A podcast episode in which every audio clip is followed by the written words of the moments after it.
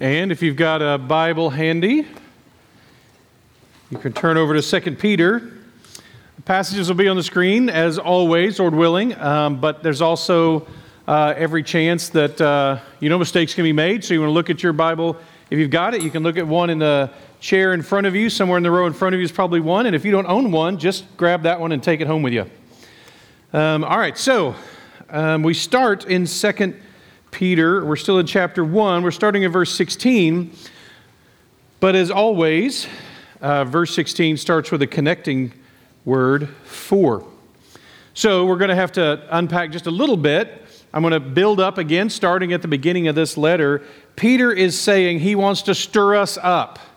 He wants to remind us of certain things to be true, to remind us of the good gift that Jesus gave us. Everything we need for abundant life and godly living. Everything we need for abundant life and godly living he has given us. And Peter wants to remind us of this, make sure this is in our mind, make sure we know this, that we understand this. And he's going to keep reminding us of what that life looks like. Why? Why him? Why here? I'm glad you asked. That's what he's going to start answering in verse 16. For we did not follow cleverly devised myths when we made known to you the power and coming of our Lord Jesus Christ, but we were eyewitnesses of his majesty. So, why does Peter feel particularly justified in coming back to this message over and over again? It's because this isn't secondhand information for him. This isn't something he heard from somebody. It's not something he had taught to him. No one convinced him that this was the case. They weren't piecing together the clues. There was no Tucker Carlson special no Don Lemon hit piece, nothing to change their thinking about this stuff. They saw it, they were there, they experienced it. There's not some clever teacher, no philosopher, no rabbi creating a string of beliefs that came together. This wasn't even their own interpretation of the events, not even their own interpretation of some of the other events of the crucifixion or, or the resurrection. This account we're going to look at today is from the eyewitness of three men of a very special event. You need to hear, in fact, this is why I and other teachers of Scripture should defer to Scripture in all matters. If you're going to hear another preacher, or you listen to a podcast, or you listen to one online, or you, have a, you go to a life group or a class, and there's anyone who's teaching God's Word, and they're teaching it in such a way that they don't seem to think it's the most important thing to be spending time on, then they're doing it wrong. Um, no matter what they proclaim, no matter what they say about God's word, if then they just ignore God's word for the whole rest of the sermon, that should be a warning sign for you. That's not how this is supposed to work. This is key. Here's one of the, there's many reasons why that's the case. Here's one of them. Some of you think I'm, some of the young people especially think I'm pretty old. but I wasn't there. I wasn't there for any of this. I didn't see any of this stuff happen. I am not an eyewitness of the events of Scripture. I didn't see it. I didn't see the thing that John talked about when we studied through the book of John. I wasn't there for Mark's understanding of Peter's experiences. I, uh, I wasn't there for any of Jesus' direct teachings. I didn't get to put my fingers through his wrists. And I doubt if I'll get the chance to do that, at least on this side of judgment. that being the case, we need to unpack this idea of eyewitnesses for a minute um, we can get this confused. On September 11th, 2001, a bunch of Muslim terrorists proved that they really believed what they claimed they believed. I don't think any of us would call their faith into question. I hope not. They really believed it, and they proved it. They rode on a bunch of airplanes and flew it into the side of some buildings and killed themselves and a whole bunch of other people because they believed what they claimed to believe which has absolutely no bearing on whether or not what they believed is true. None. All it proves is they believed it. That's what it proves. They didn't see it, they weren't there, they weren't eyewitnesses. They apparently, um, the founder of their religion, what he taught and what their holy book instructs, they apparently took it very literally and very seriously.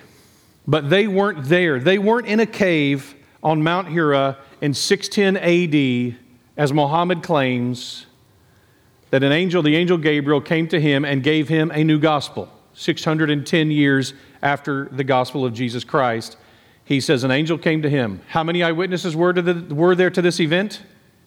One. One man claimed that this is what happened to him. That's it. That our confidence is understand what these men did on September 11th. They had to rely on the reason and validity of the claims of their one eyewitness. If all we had was the Apostle Paul, if that's all we had was someone who had a supernatural experience and was knocked off a horse on the road to Damascus and was given a new gospel, and that's all we had was one guy who might be crazy, who has a crazy experience that may make him a prophet or may make him a delusional madman, which is what Muhammad went back and asked his wife which one she thought he was. If that's all I had, I don't think I'd be a Christian. If that's all there was. Was the testimony of an angel in one man in total isolation? That's the same story for Joseph Smith the founder of the Mormon religion. One eyewitness in isolation, a message from an angel with a brand new gospel. And what a lot of Christians don't realize is this conversation about eyewitness experience, these eyewitness testimonies, they are vital to the Christian faith and not ignored at all. Like you just heard Peter making the claim. This isn't something someone told me. I was there for this. I saw this. This is not a matter of I had just accept it. Not only does he make this claim, listen to how important the eyewitness concept is in the Christian faith. In 1 Corinthians 15, starting in verse 3, the Apostle Paul says, For I delivered to you as of first importance what I also received that Christ died for our sins in accordance with the Scripture, that he was buried, that he was raised on the third day in accordance with the Scriptures, that he appeared to Cephas, that's another name for Peter, then to the twelve. Then he appeared to more than 500 brothers at one time, most of whom are still alive, though some have fallen asleep. Then he appeared to James, and then to all the apostles. Last of all, as to one untimely uh, born, he appeared also to me.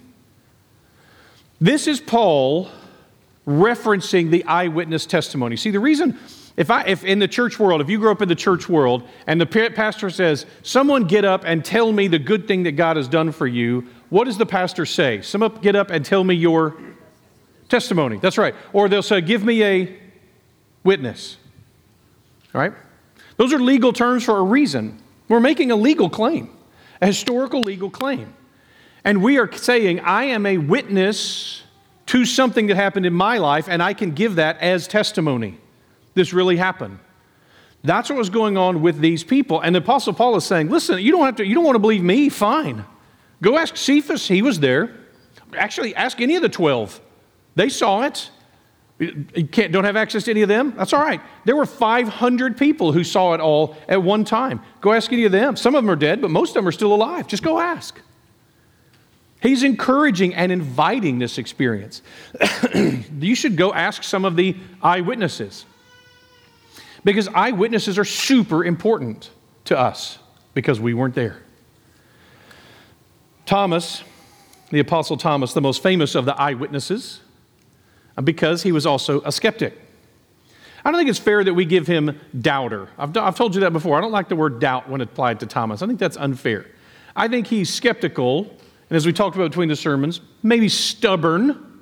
Stubborn would be good. Jesus told him not to believe when people told him that they had seen him. Remember, that happens back in Matthew 24, that Jesus says, When people say they've seen me, don't believe them. He's talking about further down the road, but Thomas hears it, and Thomas is skeptical and apparently stubborn. Listen to this in John 20, 24 through 29. Now, Thomas, one of the twelve, called the twin, was not with them when Jesus came. So Jesus had shown up, Thomas missed it. The other disciples told him, We have seen the Lord. But he said to them, Listen to this, by the way, listen to the emphatic nature of his message, the, the, the words he uses here. You got to love this guy.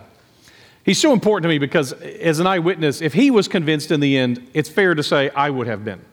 If I had been there and I'd been there instead of Thomas, it would have convinced me. Here's what he says Unless I see his hands, in his hands, the marks of the nails, and I place my fingers into the mark of the nail, and place my hand into his side, I will never believe. Is, these are guys he's been traveling with for three years now. He's been hanging out with these guys. He's been sitting under the teaching of Jesus for three years. They've been camping out and walking and living, even faced some persecution and challenges. And they come to him and say, Hey, we saw Jesus. And Thomas, being the man that he is, says, I don't believe you. I don't care who you are. I don't care what you've claimed. Until I see, in fact, the way he says it, I love here. Until I see with my own eyes. Nope. You know what? Until I stick my fingers in his wound, I'm not going to buy it. That's what it's going to have to take. In fact, I'm going to stick my hand up in the wound in his side. I'll double down on you guys. Till that happens, I'm not believing. It's not going to happen. I can't be convinced by anything you guys do.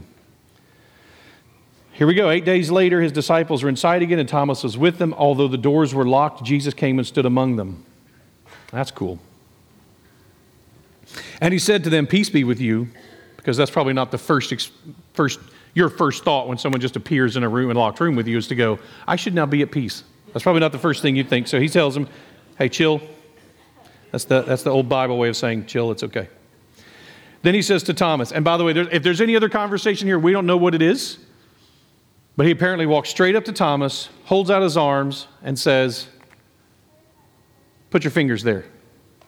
Now, I said before that I've always imagined that in the moment, Thomas may have been like, nah, I, okay, no, I believe it now. It's, it's good. Because it says, place your fingers here and see my hands. Notice Jesus references both things that Peter, that mean that Thomas said. Jesus overheard that conversation, obviously.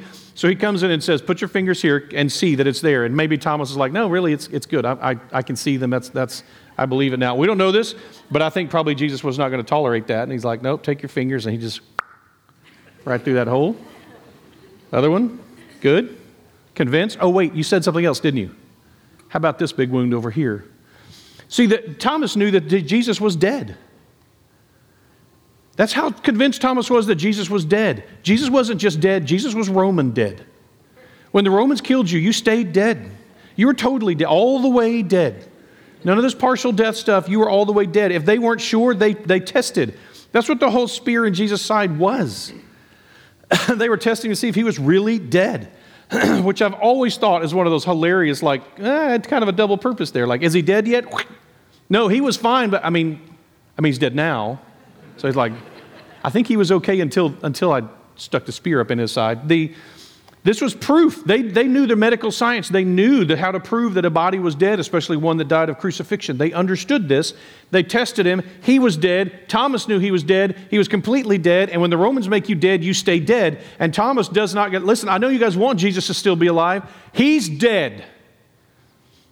And they go, I'm telling you, we saw it. Can you imagine, by the way? There's eight days between this. Imagine what those seven days were like with Thomas and the others. How much they probably fought nonstop for the next seven days. And you can imagine Thomas all by himself. No, nope, ain't gonna happen. You all have friends like this, right? ain't gonna. Mm-mm. I'm not doing it. I'm not buying it. I'm telling you, he didn't. Nope. Mm-mm. I'm not. Anyway, so my, when Thomas answered him, oh, he said, and place it in my side. Do not disbelieve, but believe. And Thomas answered him, My Lord and my God. That's a massive theological leap from he's dead to He is Lord and God. And He's not just a Lord and God, He's my Lord and God. Thomas is absolutely, utterly, irrevocably convinced. And by the way, Thomas went on to be martyred, to die for this belief.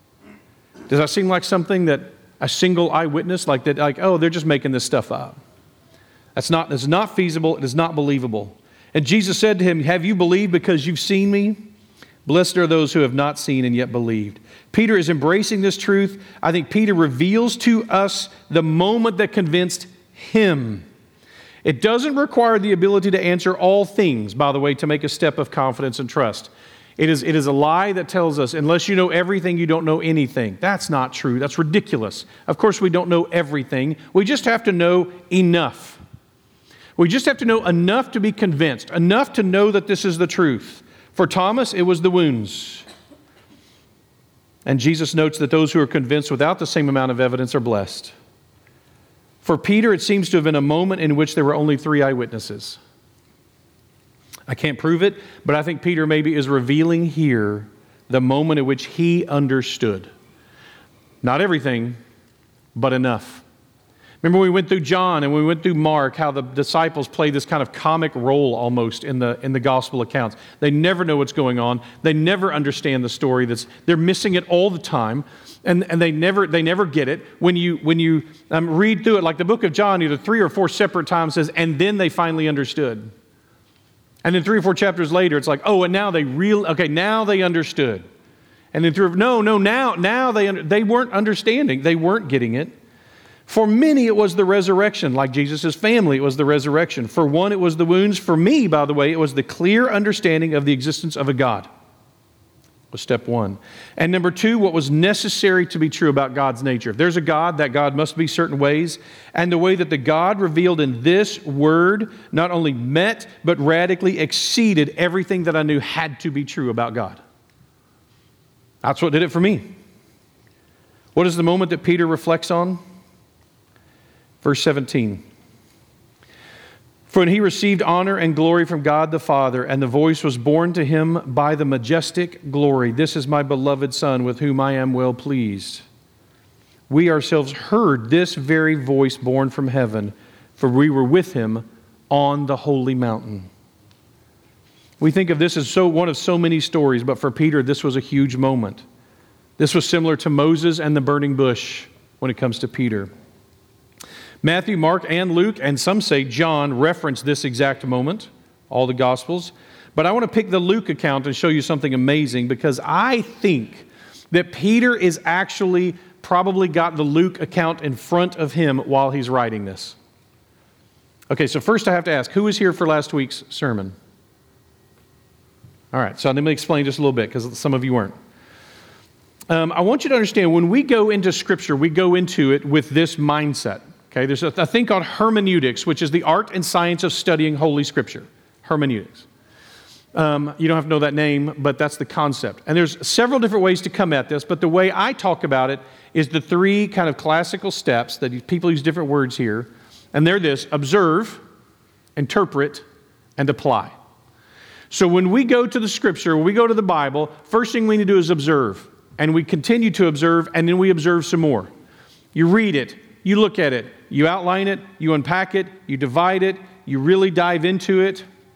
And then you start this transition as you're observing it that you try to then begin to understand what it looked like, not only to you, not only what you're seeing, but what the original writer was seeing. What did they mean? How were they, what was their context? And so that process of observation kind of naturally, organically melds into something called interpretation, which interpretation is, is when we go into the original. What was the original meaning? What did the original author intend? What was the Spirit revealing? What was the context? What are the languages that they're in? And what do the words in the languages mean? And we dive into it deeper and deeper so that we can fully understand it. What we do most Sunday mornings here. And then in that process, so it's like we start here in 2022 observing, and then we slowly begin to, to, to rewind until we find ourselves back in the land of Israel, back understanding their context and their world. Um, it's one of the reasons we go to Israel. We're going in another few weeks to go to Israel again. That one of the reasons we go is to saturate ourselves in the context that they were in, to see it. Because even though I wasn't there 2,000 years ago, it is still pretty cool to go someplace and be like, oh, this is where that happened 2,000 years ago, right here. That's crazy. And so you get, you dive into and you saturate yourself in the context and then that naturally moves along, and the truths begin to, what is true in here begins to grow out of that, and we begin to see it. Then, once we understand that truth and we understand the truth that's in the passage, then we come back to the year 2022 and we apply those truths to our lives here and now. That's hermeneutics, the art and science of studying Scripture, okay? Last week, in doing that with the passage, I made the claim that Peter was connecting the account of the Hebrew Exodus, I'll mention this more in a second, the Hebrew exodus out of Egypt to his own eventual exodus into the promised land by way of his own death. That's what I believe he was doing. He was making that connection. As I give you the Luke account of the transfiguration, which I'll explain more in a second, I want you to listen, observe, keep your eyes and your ears open. Luke 9, starting in verse 27. But I tell you truly, there are some standing here who will not taste death until they see the kingdom of God. Now, about eight days after these sayings, he took with him Peter and John and James and went up on the mountain to pray. As he was praying, the appearance of his face was altered, and his clothing became dazzling white. And behold, two men were talking with him, Moses and Elijah, who appeared in glory and spoke of his departure, which he was about to accomplish at Jerusalem. Now, Peter and those who were with him were heavy with sleep, but when they came fully awake, they saw his glory and the two men who stood with him. And as men were parting, as the men were parting from him, Peter said to Jesus, Master, it's good that we're here. Let us make three tents one for you, one for Moses, and one for Elijah, not knowing what he said. A typical Peter. And as he was saying these things, a cloud came and overshadowed them, and they were afraid as they entered the cloud. And a voice came out of the cloud saying, This is my son, my chosen one. Listen to him. And when the voice had spoken, Jesus was found alone. And they kept silent and told no one about the, those days anything of what they had seen. So let's ponder this. Jesus takes the three up onto a mountain. No one knows which mountain. There's at least three of them in Israel that claim it, and all of them will charge you, happily charge you to come visit their mountain of Transfiguration. But no one knows for sure which one it was and he takes them up on a mountain to pray. Now, we know Peter, James, and John, we know what they do when Jesus takes them somewhere to pray. What do they do? They sleep. That's what they do. They fall asleep. And so that's sure enough, they're, they're true to form here. They fall asleep when Jesus takes them up on the mountain to pray. so they're praying. Meanwhile, Jesus is transformed. Transfigured is the classical term, but the word here just means made different. But listen, not just a little bit different, categorically different. Different in a significant categorical sense. The example that the commentator used was this, is, this means different as in difference from hidden and found. That's what's being described here. One thing, and then categorically something different, hidden and found. One transformed into the other. The different that he becomes is similar to the presentation of his glorified person in Revelation chapter 1 blazing white, altered and changed in his full glory. Further, Jesus is speaking to the representations of the law and the prophets, Moses and Elijah. Isn't it interesting that it's these two? It explains some important, some, a couple of important things to us. One is it explains why we learn that, that the, Moses, the body of Moses had to be recovered. The body of Moses was recovered and brought back um, so apparently so that God could bring him in glory to this conversation.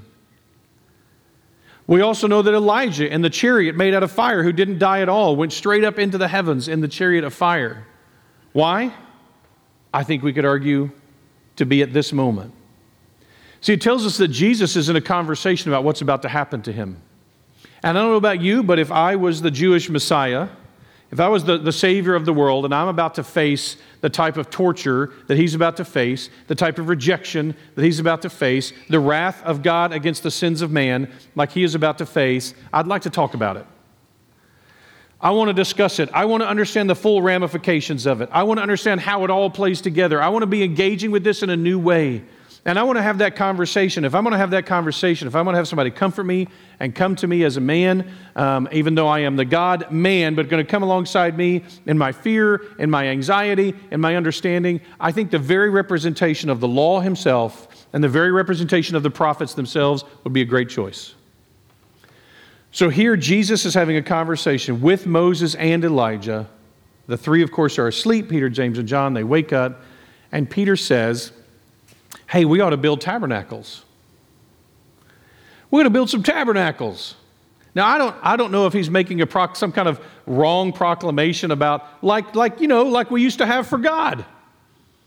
Or if he just means, hey, they're leaving. How do we keep them from leaving? Let's build some tents and then they can hang out. Listen, wherever it is you're going, we can make something just as comfortable for you here. We just, you just hang out here with us. I don't know exactly what it is, what, how Peter has stuck his foot in his mouth this time completely. I don't know exactly what he does that offends Almighty God the Father. is it the way he puts Jesus and Moses and Elijah on an equal playing field? Is it the fact that he leaves God the Father out of the conversation? Is it just that he's talking when he should be keeping his mouth closed? I don't know exactly what it is that Peter does here.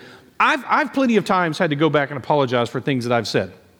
I'm one of those people. I say stuff, and then later, hopefully sooner rather than later, I've got to go back and say, yeah, that was, that was dumb. Boy, that seemed funny in my head. That's a common one for me. So that kind of thing, right? So I have to go back and apologize. What I haven't had happen is that I say something like that, and the Savior of mankind, the second person of the Trinity, and the representation of the law and the representation of the prophets all get still and look at me like I'm a total moron. But that's apparently what happened here. You can imagine all of them going like, "Oh no, oh no," and and I've never had a cloud descend from heaven around me. And you imagine Peter knows like, I, I think I may have made a mistake here. A heaven comes straight down, envelops him, and God the Father speaks out of this moment. He proclaims Jesus as his son.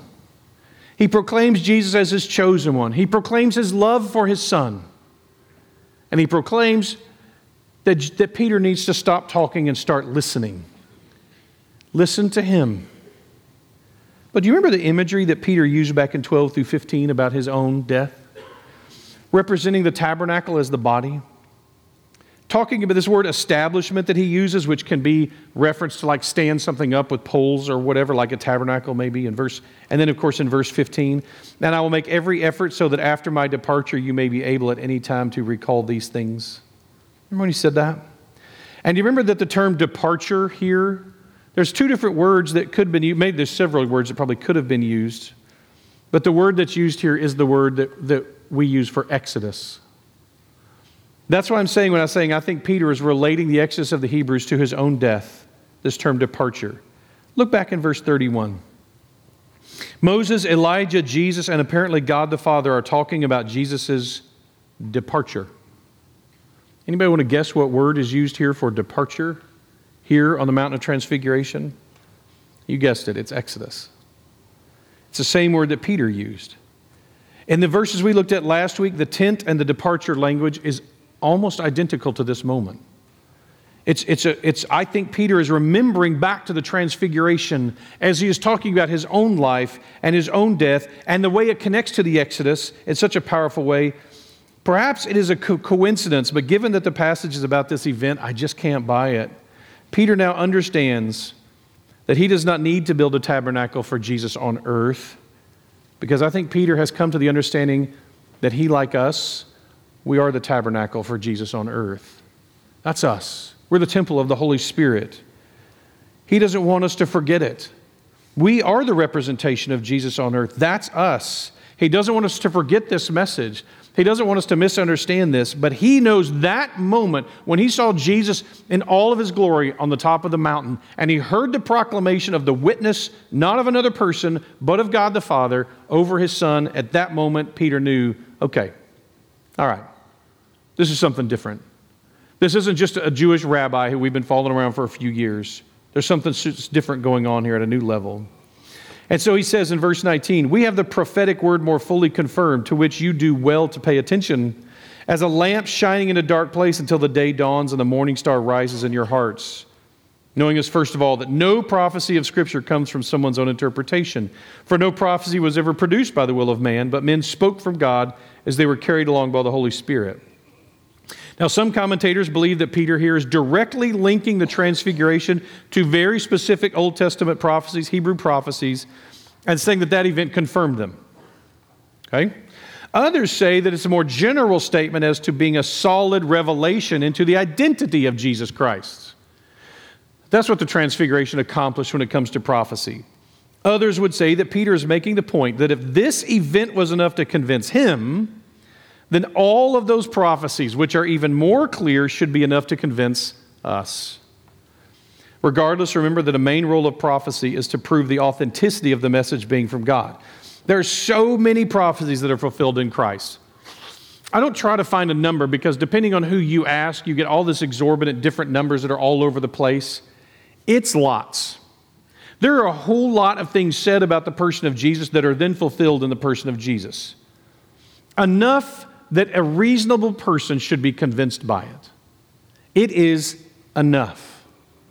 That he would say, that's what Peter is saying. Listen, if you don't get to experience a voice from heaven, I'm telling you, I'm an eyewitness to it. I experienced it. And when they nailed the man to a cross upside down, he didn't recant. In fact, we have no evidence of any of the original eyewitnesses ever recanting, not one that we know of, ever recanted. Man, we can't plan a surprise birthday party without it getting out. I don't know about you, but the thought of holding a secret, hundreds of people holding a secret to the point of death, being reasonable, sorry, that's not reasonable to ask me to believe that. That hundreds of people who all knew this was a lie all died for it or were willing to die for it. No, it's not how that works. Peter wants to encourage us to pay attention to these prophecies, to pay particular attention to them. And I think he, here, here he is particularly speaking to the person who's not yet convinced. There's so many that are fulfilled from his earthly and divine origins, locations, parentage, ministries, and so much more that we should be impressed by them. Remember, we went through the book of Daniel together, and, and the, the problem with the book of Daniel is that the prophecies that Daniel makes are so specifically fulfilled that secular, stu- secular people, secular um, officers and students say that it must have happened hundreds of years after when the Bible said it happened. In fact, what's wild is virtually the entire case for the later date of Daniel is because of the accuracies of his prophecies. That's virtually the entire argument. Well, no one could, could tell the future this accurately, so it must have been written after the events happened. That makes sense, doesn't it? That's called circular thinking. So, for the uncertain person or the deconstructing person, these prophecies, studying them and looking into these proclamations that God makes, are like a lamp in the night, something to look to and find comfort in until the heart is filled with the dawn's early light once again. And we face these challenges. Only those who have been awake at night, and, and that's probably a decent percentage of East Texas people, only those who have been awake at night, out camping, out in the woods, on hikes, in a place with dangers and predators and small insects that make noises in the brush that sound like a rampaging bear can understand this imagery. When it's dark and you feel all alone, a little light can be enough to carry you through. Just a little hope, just a little light. No matter how bad the situation gets, if there's a little spark out there, when the morning light reveals that all of the scary shadows were tree stumps and all of the scary noises were chipmunks. That allows us to hold on to the flickering light of the lamp that promises that God has made the truth is revealed in His Word. That's what holds us in. Is it possible that Peter went through times like that? Well, sure. The loss of his family and friends, the unmet expectations of a God who doesn't jump when we say jump. Our own confusions begin to feel like night closing in on our faith. When things don't work out the way we want them to, when we grieve and when we hurt and when we face loss. When people we love or people we respect begin to scoff at the truth and even walk away from the faith.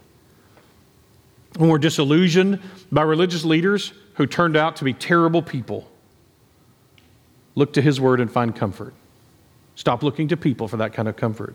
Look to these prophecies, not merely future telling, by the way. Prophecies Often in the church, we think of prophecies as telling the future. Prophecies are pronouncements of God's true message. Sometimes they have a futuristic or mysterious aspect to them, but that's actually relatively rare. Typically, it's a message of the truth that God has revealed. One of the reasons, if you've not gotten connected to this, we do a podcast through the church called the Reconstructed Faith Podcast. And it's a response to this tendency of people to deconstruct their faith now. And they run into this situation, and the problem is they've run into something, they get a question, and it's a new question to them, and it's a scary question to them, and they don't know how to answer that question, so they begin to dismantle their faith. As we say over and over again in the, in the podcast, it may be a new question to you. It's not a new question. I promise. If it seems something insurmountable to you, chances are there are tens of thousands of pages already written on it. It just because we run into something that in the immediacy we don't know how to respond doesn't mean there's not a response. There's not a way to engage.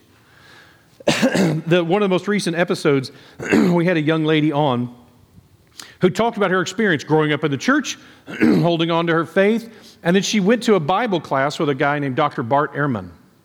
Now, for those of you who don't know, Dr. Bart Ehrman is considered one of the leading scholars in New Testament studies in today's world. Almost, if you go to almost any secular school and you go to a New Testament class, um, the textbook is going to be written by Dr. Ehrman. Dr. Ehrman is an avid, aggressive enemy of Christianity and of the Bible. He is absolutely opposed to it.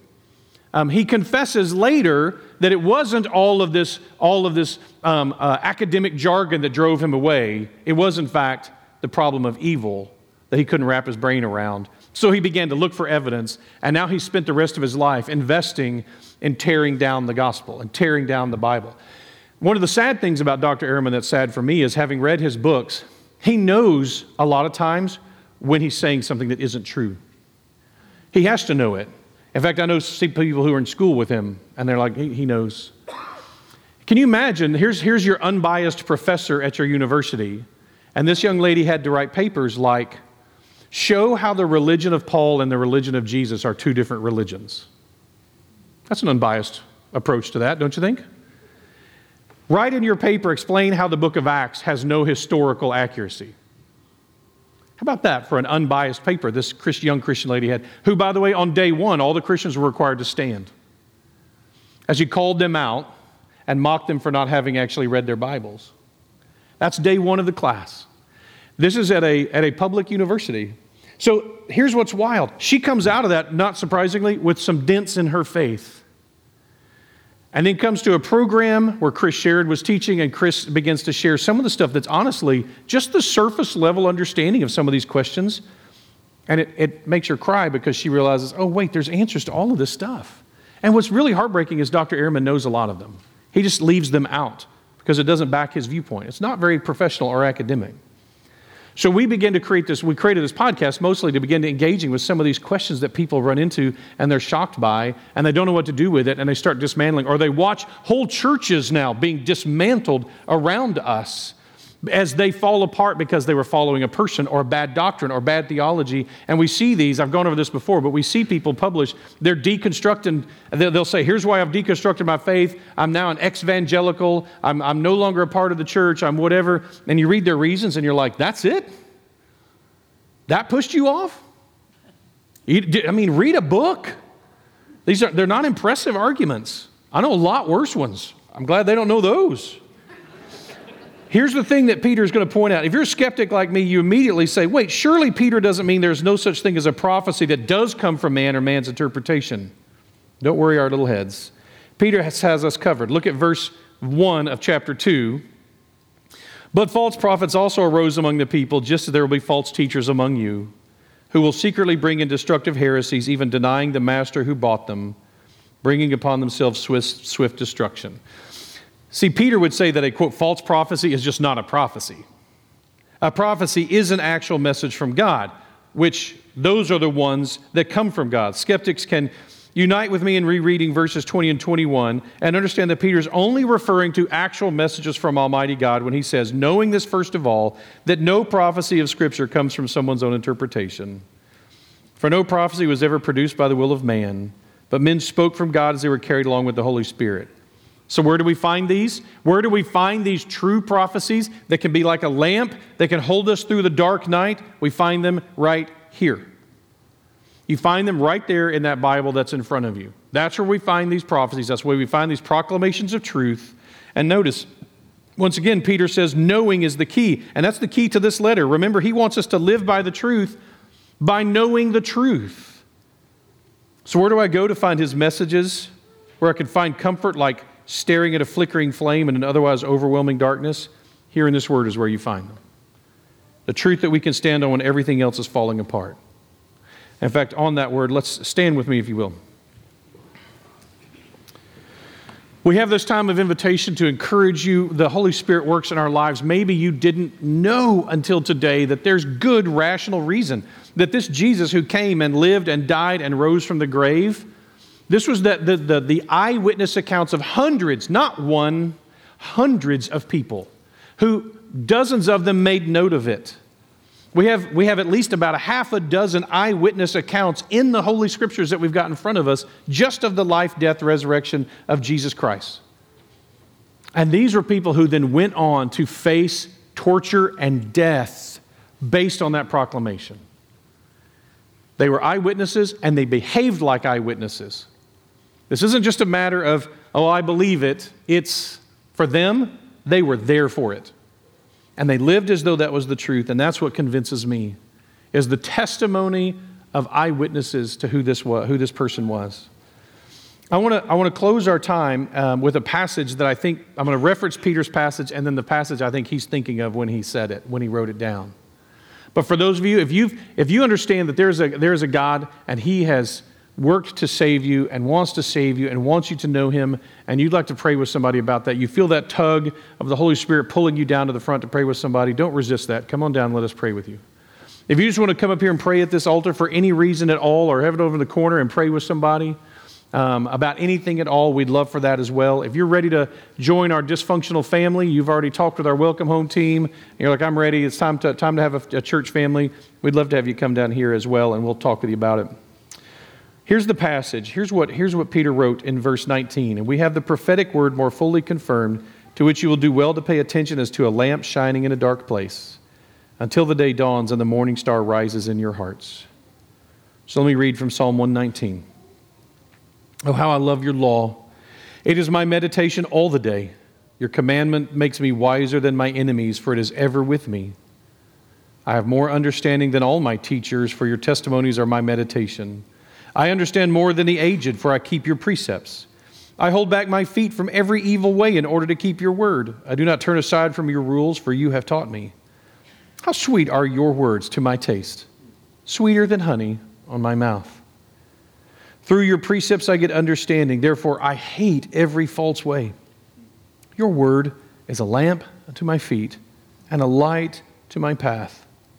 I've sworn an oath and confirmed it to keep your righteous rules. I am severely afflicted. Give me life, O Lord, according to your word.